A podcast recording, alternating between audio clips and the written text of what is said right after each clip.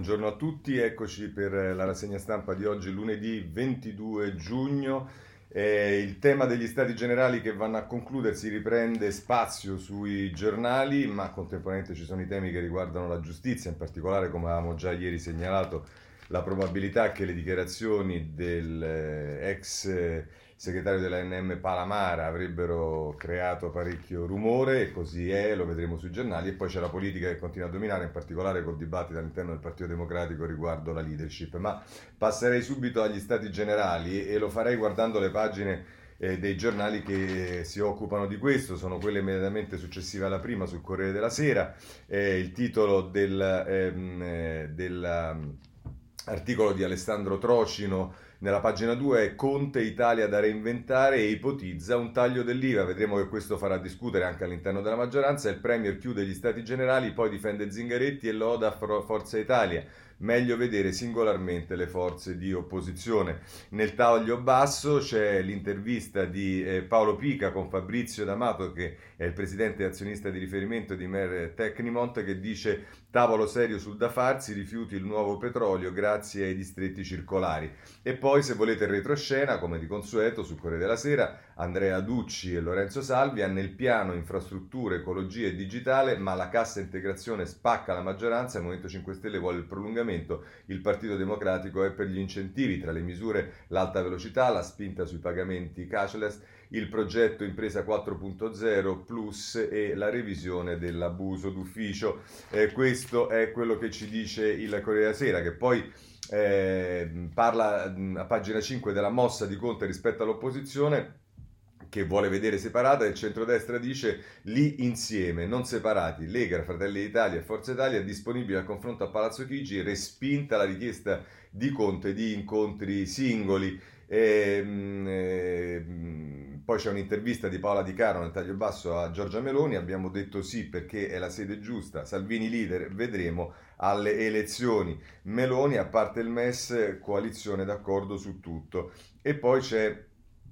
eh, un riferimento a Carlo Calenda e la Meloni dice per Calenda ripeto le cose che dicono al bar denigra il popolo. Io spero di essere sempre più portavoce dei cittadini. Semplice per bene. Diciamo che è un po' infelice questa cosa di Giorgia Meloni la mia amica Meloni che è di portavoce del popolo ne abbiamo già visti e non mi pare che tutto sommato abbiano avuto una gran bella fine. Vediamo Repubblica pagina eh, anch'essa eh, sulle pagine successive alla prima che però è dedicata proprio a questa, IVA taglio da 10 miliardi e poi se si va nella pagina 2 c'è Tommaso Ciriaco che scrive Conte apre al taglio dell'IVA per arginare la crisi, l'economia non è ripartita, nel taglio basso c'è l'intervista alla vice ministra dell'economia Castelli che dice siamo pronti a diminuire subito le tasse, continueremo con la legge di bilancio, tra l'altro dice stiamo lavorando anche ad una riduzione dell'IRPEF, l'aumento della domanda farà ripartire il PIL e poi dice coinvolgeremo nel nostro piano industriale anche le aziende partecipate dello Stato. E poi se volete Roberto Petrini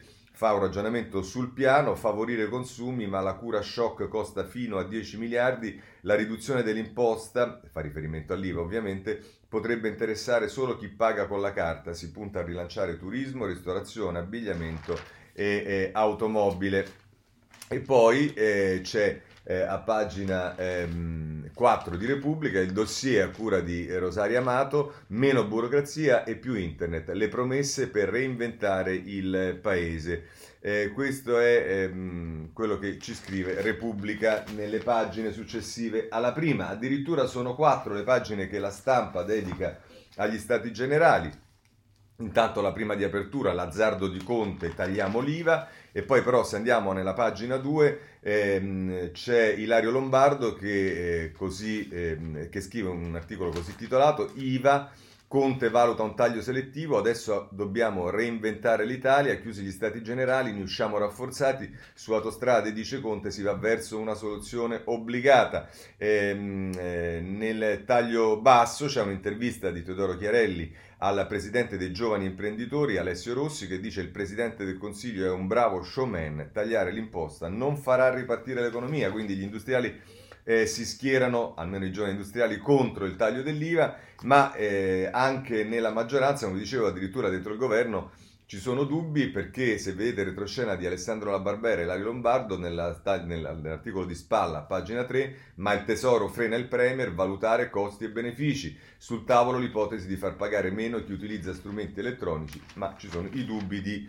eh, Gualtieri, questo ci dice la stampa pagina 3, che poi pagina 4 eh, eh, con Sandra Riccio il dossier sulla babele delle aliquote IVA, tagliare l'imposta di un punto costa fino a 4 miliardi di euro e dice la percentuale della tassa sui consumi sono 4 in base alla natura dei prodotti, il governo spera che un intervento possa rilanciare la spesa delle famiglie, qui c'è tutto il eh, quadro delle, delle, de, di, di cosa accade eh, nella, nell'Europa e poi nel taglio basso dai cantieri all'energia la sfida alla burocrazia per rilanciare l'Italia, il governo accelera sul decreto semplificazioni, regia della ministra Dadone al centro della misura la revisione dell'abuso d'ufficio e danno erariale. Poi, se volete, anche qui ci stanno le opposizioni, il centrodestra Conte ci coinvolga o non votiamo lo sforamento di bilancio, il capo del governo chiede di vedere i singoli partiti, Salvini frena, no, andremo tutti insieme. E se volete, nel taglio basso c'è un'intervista di Maria Rosaria Tomasello ad eh, Stefano Boeri, alberi, scuole e quartieri autosufficienti, solo così possiamo salvare le nostre città. E questo è la stampa, abbiamo visto i principali giornali, ma adesso guardiamo quelli dell'opposizione, anche qui una panoramica rapida. Dai titoli si capisce quali sono le impostazioni. Il giornale a pagina 3, Conte promette il taglio dell'IVA per coprire il suo flop assoluto ed è Gian Maria De Francesco che scrive, il primo, il Premier chiude la kermesse farsa degli Stati Generali e prova l'ennesimo blef sulla riduzione delle tasse, questo è eh, il giornale, se volete il tempo, eh, il titolo di prima pagina con la foto di Conte che fa la conferenza stampa, disgustati generali, dopo nove giorni di fuffa la passerella del Premier termina in un tripudio di VIP, cantanti e solenni promesse, Tempo perso per i risultati pari a zero e lui è pure convinto di farci bella figura. Ora si potrebbe mettere a lavorare, eh, si domanda il tempo, che poi prosegue nelle pagine 2 e 3, cantanti, attori e archistar, così chiude lo show di Conte e eh, nel taglio basso Antonio Sbraga, enti locali lasciati soli dall'esecutivo, niente soldi né risposte, solo problemi e un bilancio lo fa Gaetano Mineo a pagina 3, 9 giorni, 100 incontri e proposte a migliaia, ma i progetti restano a zero così il ehm, tempo eh, e poi anche se volete libero a pagina 4 il taglio di libero è sempre particolare dopo dieci giorni conta un'idea farò più debito fine ingloriosa degli stati generali dell'economia il premier dice abbiamo ricevuto parecchie proposte poi ci prendiamo altri giorni attendiamo la UE insomma il nulla così la mette eh, il eh, libero e però se volete il messaggero perché perché eh, il messaggero nella pagina 2, anche qui dice governo diviso sul taglio dell'IVA, nella pagina 2 dice Conte ipotesi taglio IVA e scostamento di bilancio e poi anche qui c'è una ricostruzione delle proposte sul tavolo, le aliquote possibili calo per sei mesi o per due anni ma solo su alcuni beni, interviene ancora sul cuneo fiscale per allungare la misura 2021, ma il retroscena di Alberto Gentili a pagina 3 dice alto là di PD e Renzi al Premier, più urgenti le tasse sul lavoro. E tra l'altro Gentili riporta la dichiarazione di Luigi Marattin, che è il vice capogruppo alla Camera, e dice Gentili mente economica di Matteo Renzi, boccia al pari dei ministri del PD la proposta lanciata da Conte e dai 5 Stelle. Ci sono risorse per fare, virgolettato questo, per fare un solo grande intervento fiscale, IRAP, IRPEF o IVA. Tutti e tre non è possibile. La nostra opinione è che occorre intervenire sul lavoro tagliando il cuneo fiscale con la riforma dell'IRPEF, in quanto in questo paese il lavoro è tassato troppo. Tra l'altro, un abbassamento temporaneo dell'IVA non avrebbe alcun effetto sull'aumento dei consumi, piuttosto interveniamo con una riforma, cambiamo l'attuale sistema di 5 aliquote che non ha più senso. Questo è quello che dice Maratin e che ci riporta il messaggero. Ma ecco, con questo chiudiamo la panoramica e però passiamo ai commenti. Il primo, proprio relativo all'IVA, è molto, diciamo, negativo, è quello di eh, De Nicola sulla eh, stampa. Andiamo direttamente a pagina 21. E, ehm, e, scrive tra l'altro eh, De Nicola eh, lì, anche riguardo alla riduzione dell'IVA anche qui dalla riduzione eh, del poco amato Balzello non c'è traccia nei lavori della commissione Colau, che pure qui fa riferimento a tutta una serie di proposte che fa Conte che non erano contenute nella proposta di Colau, che pure ha proposto una numerosa platea di sgravi fiscali. Se accendiamo i riflettori sul settore turistico, ad esempio, tipico destinatario di un simile provvedimento per incoraggiare i consumi, vediamo che Colau ha preso in considerazione la riduzione del cuneo fiscale sul costo del lavoro, la mitigazione della Tari, della Tarsu e dell'IMU, imposte che si pagano a prescindere dai profitti, crediti di imposta per i, così, eh, per i costi di sanificazione,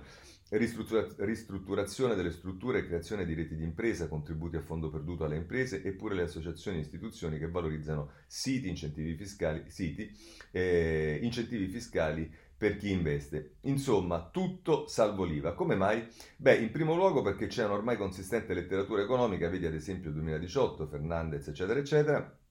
che spiega come la riduzione delle tassazione diretta abbia effetti più benefici per la crescita dell'economia di una diminuzione di quella indiretta, IVA. Inoltre, abbassare l'imposta sul valore aggiunto è molto costoso e spalmando il taglio sui vari prodotti si può avere un beneficio di massimo un paio di punti percentuali. In un periodo di inflazione zero con accenni di deflazione non è il 2% in meno che fa comprare un paio di scarpe in più. Molto meglio incentivare gli investimenti anche in materiali come l'istruzione e tagliare le imposte regressive come l'IRAP. Poiché il Premier ha cautamente dichiarato che il governo ci sta pensando, ecco, ci rifletta velocemente, lo accantoni, costa meno ed è efficiente. Ma più direttamente di bilancio sugli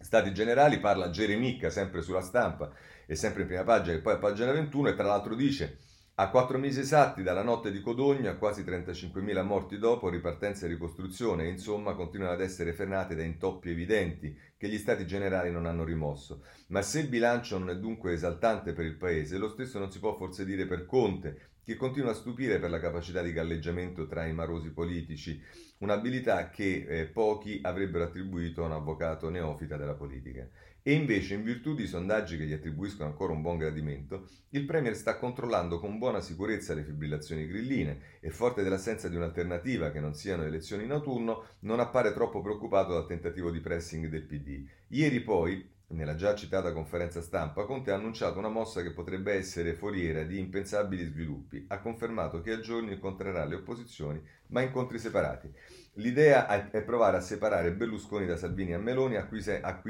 acquisendone il consenso e il voto almeno per i passaggi più delicati, MES e l'annunciato scostamento di bilancio. Il gioco però è scoperto infatti la Lega fa già sapere che parteciperà solo a incontri collegiali, ma la pedina sulla scacchiera Conte l'ha mossa e ora aspetta di vedere una risposta che arriverà.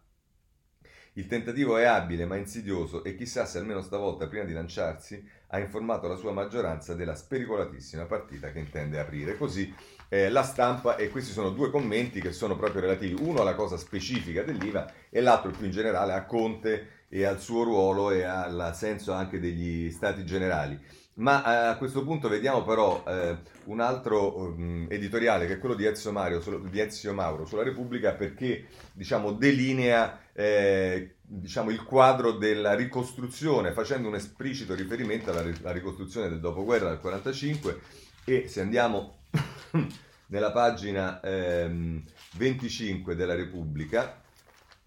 eh, scrive Ezio Mauro, ci sono dunque condiziona- le condizioni finanziarie, morali e civili per un patto nazionale di ripresa che non disperda le risorse in mance clientelari e cambi elettorali, riducendo l'enfatica sfilata degli stati generali a uno scambio corporativo con le categorie, ma affronti le falle, i ritardi gli squilibri che l'emergenza coronavirus ha portato alla luce, risani la sanità umiliata da vent'anni di tagli, ripristini il welfare come strumento di integrazione e di dignità sociale, sottraendolo alla logica di mercato, colmi la retratezza del divario digitale. E soprattutto rilanci il lavoro, l'occupazione e la produzione, rovesciando la sfida dell'emergenza virale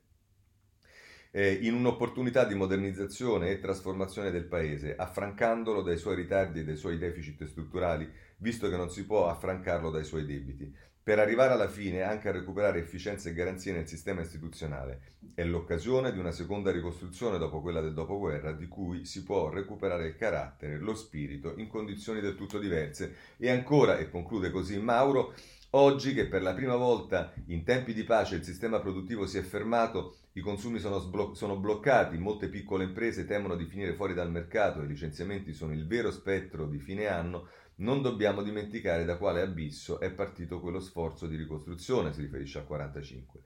E dice ancora, concludendo, certo la mano pubblica allora fu decisiva, figlia indispensabile dell'epoca, ma dietro l'IRI c'era comunque il decisore politico, che oltre a riconvertire l'industria meccanica dalla produzione bellica a quella civile decise di sviluppare la siderurgia, di investire nel campo elettrico, di puntare allo, sullo sviluppo di due settori strategici come la telefonia e la radiofonia.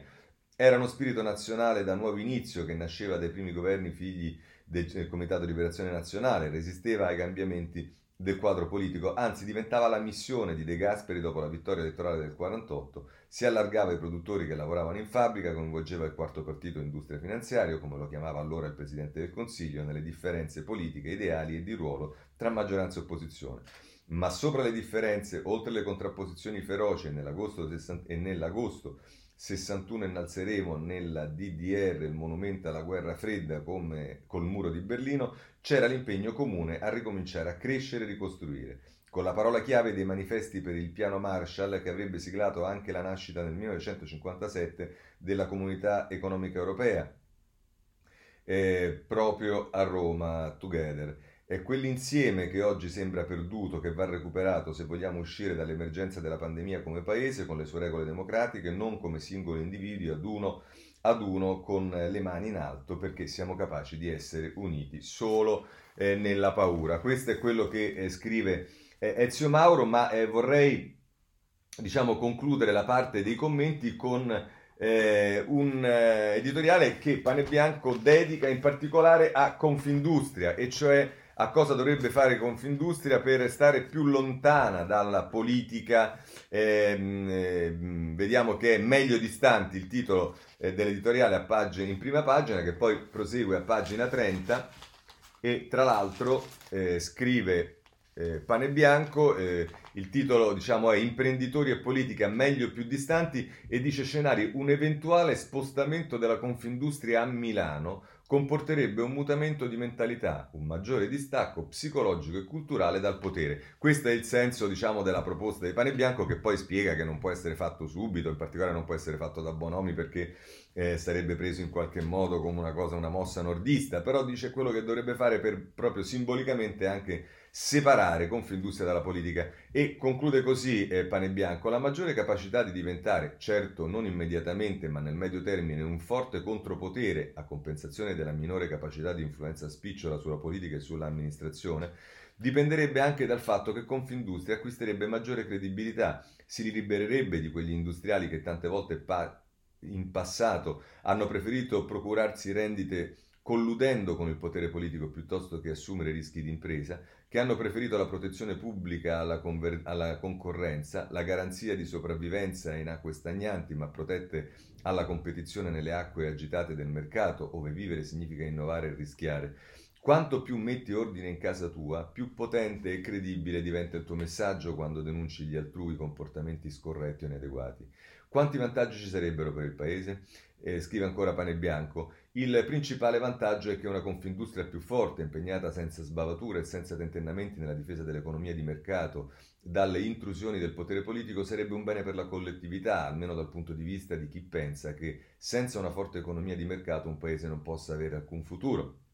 Ma c'è anche un'altra ragione. Una confindustria contropotere aiuterebbe anche la democrazia italiana a liberarsi di certi preesistenti tratti liberali, quelli che spingono importanti settori della classe dirigente e dell'opinione pubblica a pensare che la democrazia debba essere il luogo dell'armonia corporativa, della collusione e della confusione tra i poteri istituzionali, economici e di altro tipo, anziché dei conflitti aperti, chiari, visibili, in grado poi di generare comportamenti fra le parti eh, altrettanto chiari e visibili. Tanto l'economia di mercato quanto la democrazia liberale, conclude Pane Bianco, soffrono quando i contropoteri sono deboli. Spostare la sede di Confindustria da Roma a Milano non sarebbe ovviamente la panacea di tutti i mali, non sarebbe il colpo di bacchetta magica che fa scomparire contemporaneamente i vizi dell'economia e quelli della politica, ma sarebbe un primo piccolo passo. Così è, è Pane Bianco sul Corriere della Sera che lancia questa proposta, vedremo quali tipo di reazioni eh, ci saranno. Bene, chiudiamo con questo capitolo e come vi dicevo l'altro tema che è centrale oggi sui giornali è la giustizia, la crisi della giustizia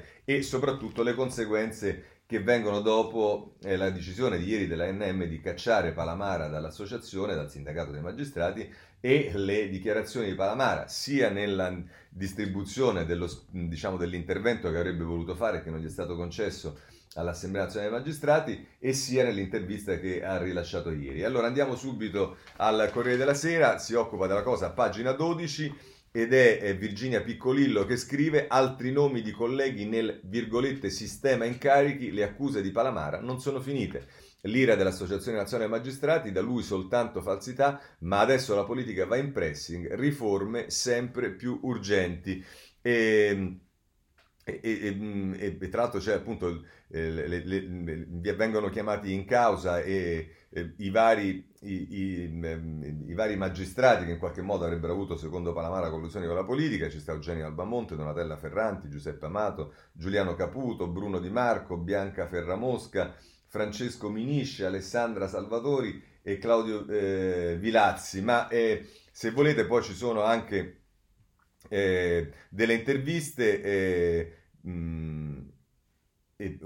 quella, la, prima è quella che fa Giovanni Bianconi a mm, Eugenio Albamonte, che eh, come sapete è stato anche segretario della, eh, dell'Associazione Nazionale Magistrati. Mh, è stato presidente, scusatemi, e dice da forza a chi vuole delegittimarci, le cene e il dialogo non sono trame. Albamonte dice fui nominato secondo le regole querelo per diffamazione. E se volete nella pagina accanto c'è anche l'intervista a Donatella Ferranti, eh, che oltre ad essere stata un'ex deputata del PD eh, presidente della Commissione Giustizia e poi è tornata eh, in magistratura e dal 2018 eh, è nominata giudice di Cassazione e dice passando alla politica ci ho rimesso gli incontri solo in sede istituzionali e dice Ferranti capisco il suo momento ma stavolta Luca l'ha fatta grossa. Eh, così. E poi se volete Giovanni Bianconi firma il retroscena nella pagina 13 del Corriere della Sera al CSM sotto esame per incompatibilità 20 magistrati coinvolti nella chat. Nelle ultime nomine i segnali di un nuovo corso. E insomma questo è quello che eh, vedrete è solo all'inizio eh, dei problemi che eh, si trova eh, ad affrontare la magistratura e sul giornale eh, segnalo a pagina 8 ehm, sì scusate perché a, a, cominciamo con eh, le notizie sono queste eh, invece cominciamo con dei commenti perché ce ne sono diversi. Il primo è quello di Augusto Minzolini che firma un lungo articolo ehm, nella, sul giornale e il titolo è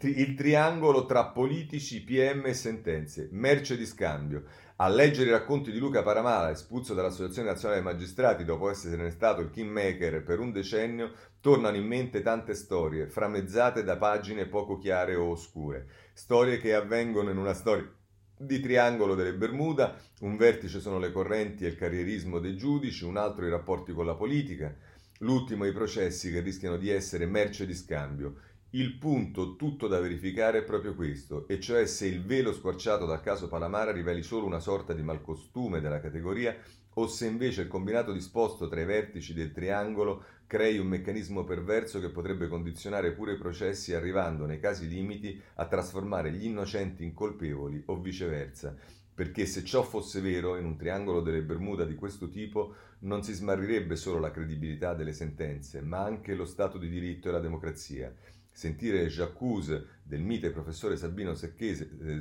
Cassese contro le procure sono un quarto potere fa una certa impressione. Questo tra l'altro Minzolini eh, sul eh, giornale, ma eh, voglio eh, segnalarvi anche eh, Armando Spataro su Repubblica eh, a pagina 25 che fa più riferimento alla riforma del CSM, che sapete è una delle questioni legate anche a tutto il pandemonio che si sta scaricando e tra l'altro mh, dice Spataro, il titolo è il CSM, la, la mh, moralità da recuperare, Scrive Spataro, le correnti esistono ed è costituzionalmente illegittima la proposta di abolirle. Bisogna allora puntare sul rafforzamento del rapporto tra gli eletti e i territori. Non più un collegio unico nazionale, ma più collegi territoriali. Il disegno di legge delega in elaborazione eh, questo si apprende, ma con alcuni passaggi eh, criticati. Eh, da, ah, scusatemi, vabbè. Ehm,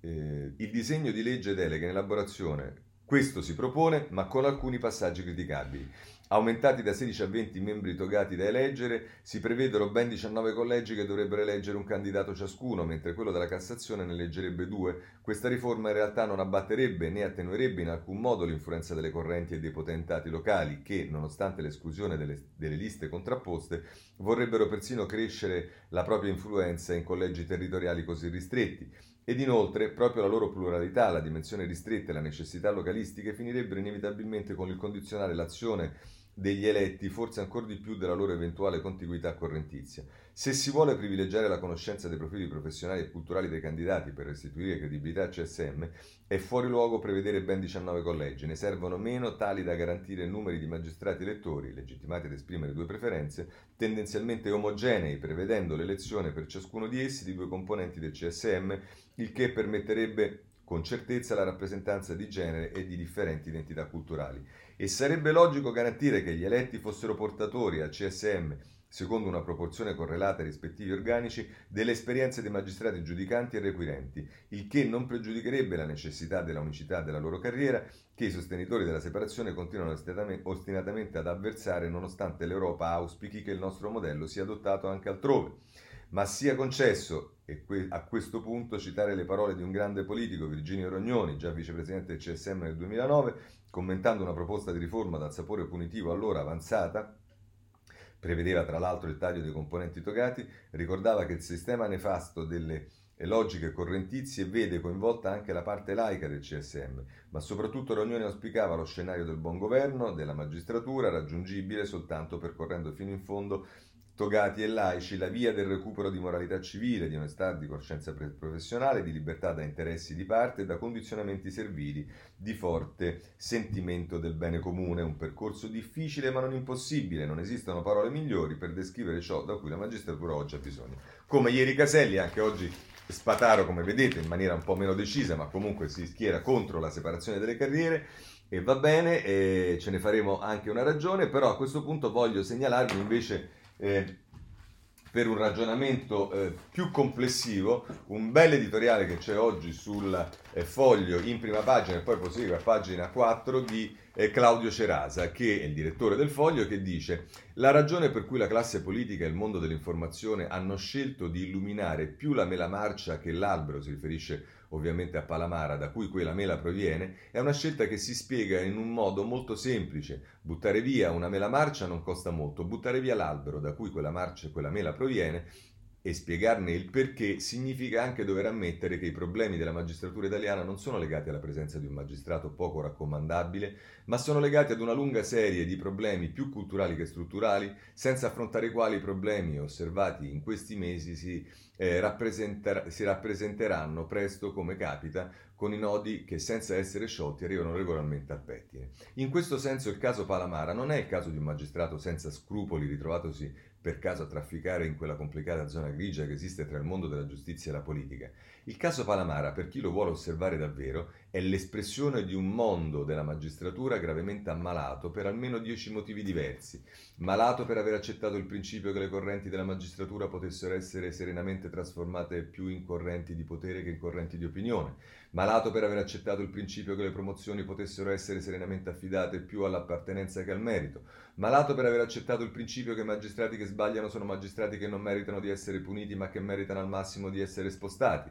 malato per aver accettato il principio che le oscenità del processo mediatico diventano oscenità solo quando a essere colpite dalle suddette oscenità sono gli stessi magistrati, malato per aver accettato il principio che l'utilizzo truffaldino delle intercettazioni rilevanti divenuta truffaldino solo quando a essere vittime di intercettazioni che non andavano trascritte sono gli stessi magistrati, malato per aver accettato il principio che la guerra per bande tra magistrati possa diventare un problema non nei casi in cui a fare le spese di questa guerra sono i singoli cittadini, ma solo nei casi in cui a farne le spese sono i singoli magistrati. Malato per aver accettato il principio che le correnti della magistratura pericolose sono sempre quelle a cui appartengono gli altri. Malato per aver accettato il principio che le commissioni pericolose tra procure e partiti sono sempre le commissioni degli altri. Malato per aver accettato il principio di dover legare i propri destini alla non separazione delle carriere tra PM e giornalisti malato per aver accettato per troppo tempo di, legare, di delegare l'immagine di un'intera categoria a una parte minoritaria della magistratura, IPM, che rappresenta il 20% del mondo togato ed è conosciuta nel paese più per i successi nei talk show che per i successi in tribunale. Mara- malato per aver accettato il principio di avere un CSM del tutto disinteressato a difendere un tema che dovrebbe essere vitale all'interno di uno Stato di diritto, la tutela, la tutela della terzietà e dell'indipendenza della figura del magistrato, il caso Palamara, le cui conversazioni private sono state pubblicate sui giornali grazie alla presenza nel telefonino di un Trojan che la procura indagante ha potuto piazzare in virtù della presenza di un'accusa contro Palamara, corruzione per atti giudiziari, uno dei due capi di imputazione a cui deve rispondere l'ex capo, l'ex capo dell'ANM, che la stessa procura ha poi ammesso essere un'accusa priva di fondamento, non è un caso che riguarda il cattivo atteggiamento di un singolo magistrato, ma è un caso che riguarda il cattivo funzionamento di un mostro chiamato circo mediatico giudiziario, per combattere il quale non è sufficiente, come sembra auspicare purtroppo oggi buona parte della nostra classe politica combattere per una grande riforma del Consiglio Superiore della Magistratura, ma è necessario combattere per qualcosa di più importante che ha a che fare più con la rivoluzione culturale che con una rivoluzione del CSM. Smetterla di fischiettare di fronte ai troppi casi in cui l'Italia sceglie di mettere la giustizia più al servizio dei propri PM che del Paese. Beh, che dire di questo editoriale di eh, Cerasa, mm, eh, mi pare c'è poco da aggiungere. Chiudiamo con Caselli che ieri interveniva eh, sul CSM, oggi interviene invece sul 41 eh, bis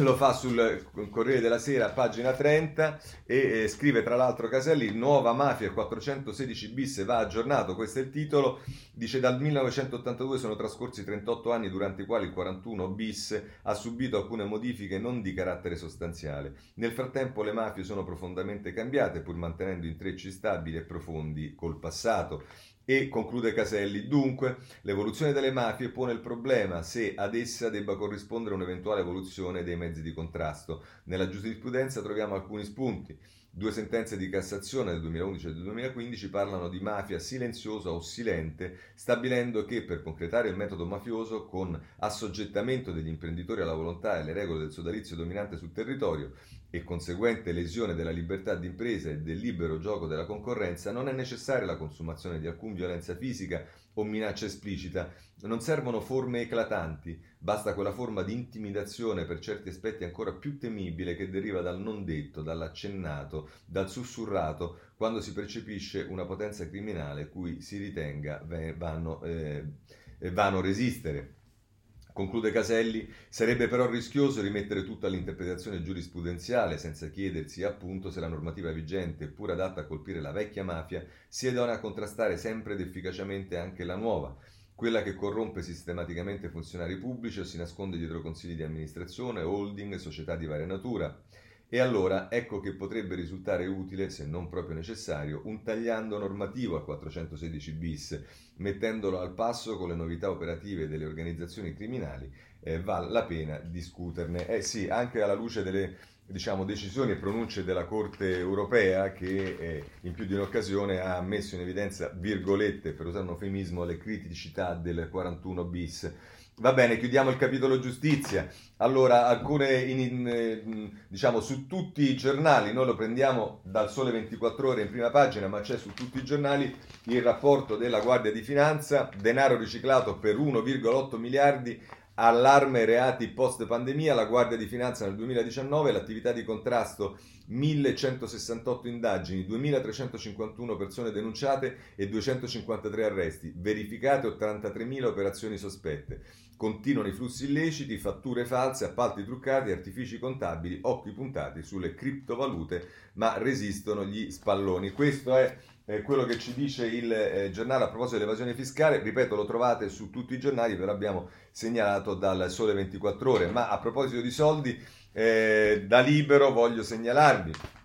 eh, a pagina 7 un'intervista interessante di Tremonti che è richiamata in prima pagina, anche il governo ha le sue colpe se l'Europa non ci dà i soldi e Tremonti dice non facciamoci illusioni sugli aiuti della comunità europea e eh, Piero Senaldi con l'intervista dice le difficoltà istituzionali e ambientali dell'Italia abbatteranno le aspettative che nutriamo sugli aiuti dall'Europa. Eh, prima di darci denaro l'Unione ci farà le pulci. E tra l'altro appunto dice Tremonti il piano di, è una lunghissima intervista ovviamente non ho il tempo di leggerla dice però il piano di salvataggio è stato ribattezzato ora si chiama Next Generation significa che i denari arriveranno tardi e poi dice eh, tornerà l'austerità, la stampa illimitata di euro e la sospensione del patto di stabilità finiranno presto e poi fa riferimento alle ostilità, alle ostilità degli altri, gli stati nordici e dell'est fanno resistenza, la strada per gli eurobond sarà eh, tortuosa. Questo è quello che ci dice sul libro eh, Tremonti, che però è sempre interessante leggere le sue interviste, le sue opinioni, che sono quelle di una persona non solo competente ma anche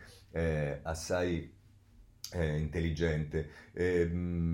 c'è un tema che riguarda eh, l'Inps, sì c'è e ce lo dice eh, il tempo a pagina 7, anche questo c'è sui giornali soprattutto del centrodestra, ma non solo del centrodestra. Ehm, eh, INPS dà i numeri sulla cassa integrazione, in 25.000 ancora non l'hanno ricevuta. Il numero uno dell'ente previdenziale parla di chi non ha avuto almeno una prestazione al 31 maggio e nel taglio basso c'è Maurizio Gasparri che dice gioca con le cifre, sfido Tritico in tv. Il senatore di Forza Italia contesta i dati del presidente dell'istituto, sono milioni di italiani a secco da mesi e che ancora aspettano i soldi. Ma a questo punto se siete interessati a delle valutazioni diciamo un po' più eh, staccate dalla politica, eh, c'è Rosaria Amato che intervista il presidente della vigilanza dell'istituto eh, del, del ehm, eh, del, del, del, dell'Inps che è eh, Guglielmo Loi, che è un sindacalista che dice i ritardi dell'Inps per la cassa integrazione, una tempesta annunciata.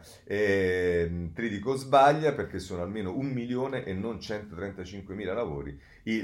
non 135 mila i lavoratori ancora esclusi. Insomma, Tridico non esce dalla bufera eh, in realtà sembra non fregargliene neanche molto, ma eh, il tema evidentemente c'è. Invece, eh, per quanto riguarda non il fallimento dell'Inps, ma più in generale eh, il, le, le procedure fallimentari, è sul giornale l'unico che dà questa notizia, però ve la do. Felice Manti spunta una legge trappola più facile finire in fallimento. Da gennaio la direttiva dell'Unione Europea, default per chi non salda rate e debiti, a rischio famiglie e 500.000 imprese. I guai dell'economia eh, è rubricato, eh, bisogna fare presente che ovviamente quando ci sono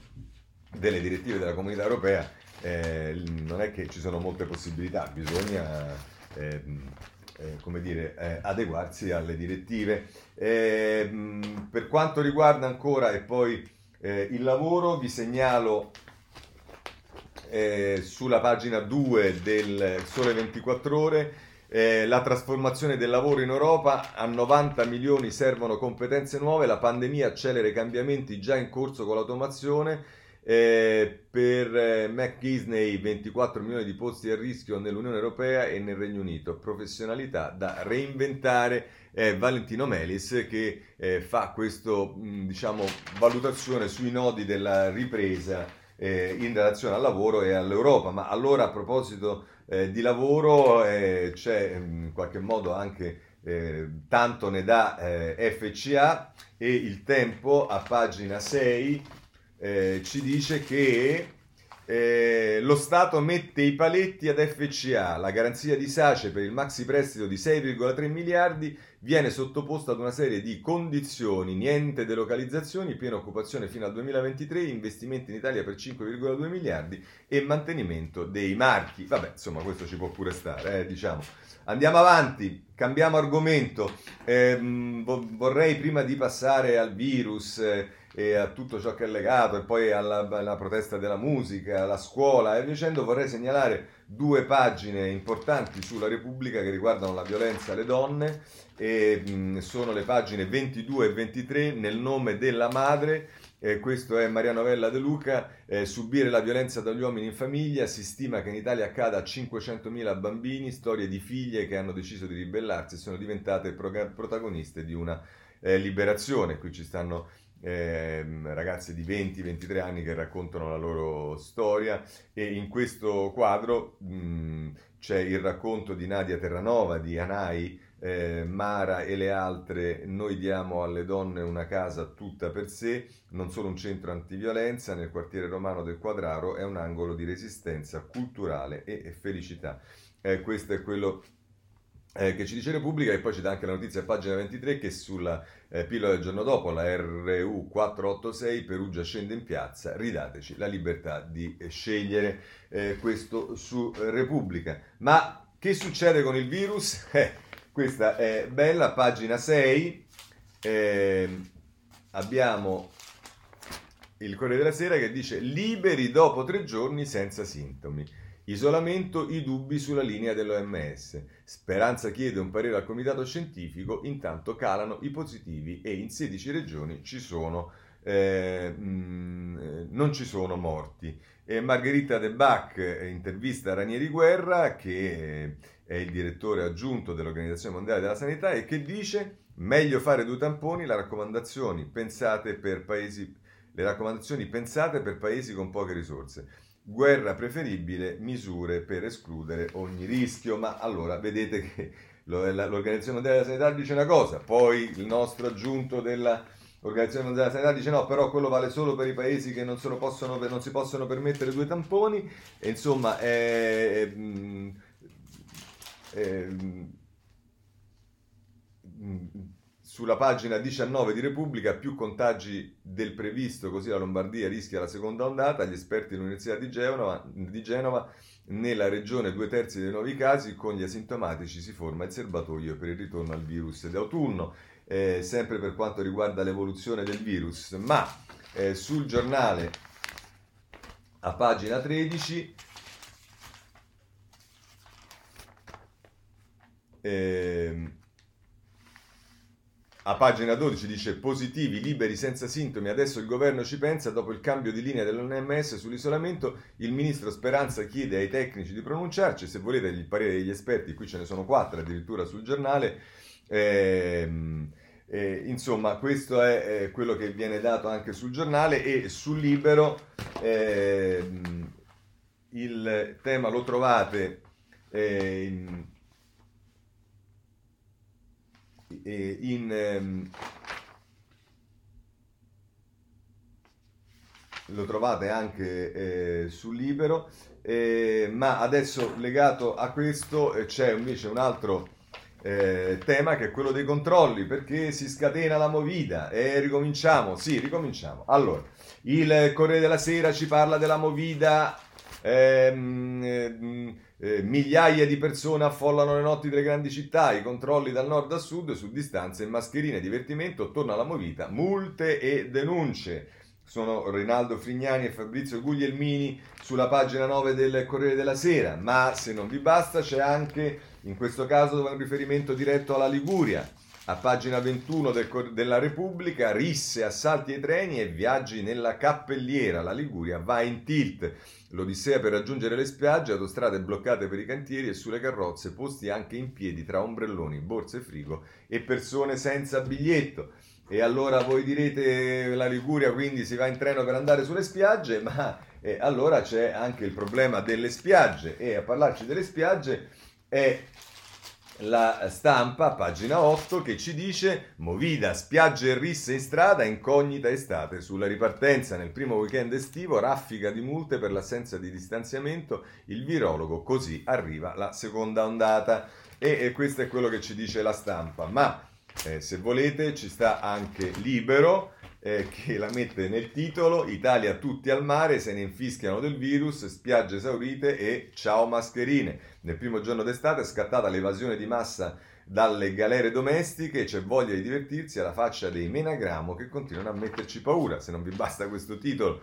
potete andare a pagina 3, tutti al mare era ora, basta virus, gli italiani affollano le spiagge, è Renato Farina che scrive, nel primo giorno d'estate evasione di massa dalle galere, dalle galere domestiche, bisogna tornare a vivere, insomma questo è così la mette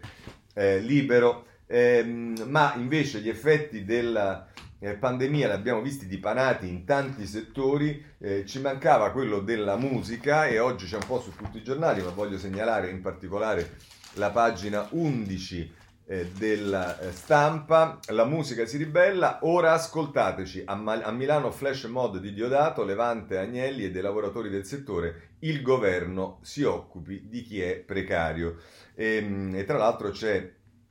eh, un'intervista eh, ad Antonio Diodato per l'appunto un dovere essere in piazza serve uno statuto per eh, gli artisti. Eh, questa è l'intervista a Piero Negri della eh, stampa da parte eh, del cantante. Ma eh, per se volete avere notizie sulla scuola oggi se ne occupa sostanzialmente solo il Sole 24 ore che però a pagina 6 ci dice scuole A caccia di aule per settembre, attese tra mercoledì e giovedì le linee guida della ministra Azzolina sulla riapertura di tutti gli istituti, ma è già partita la ricognizione degli spazi alternativi per le lezioni. Eh, Eugenio Bruno sul Sole 24 Ore a pagina 6.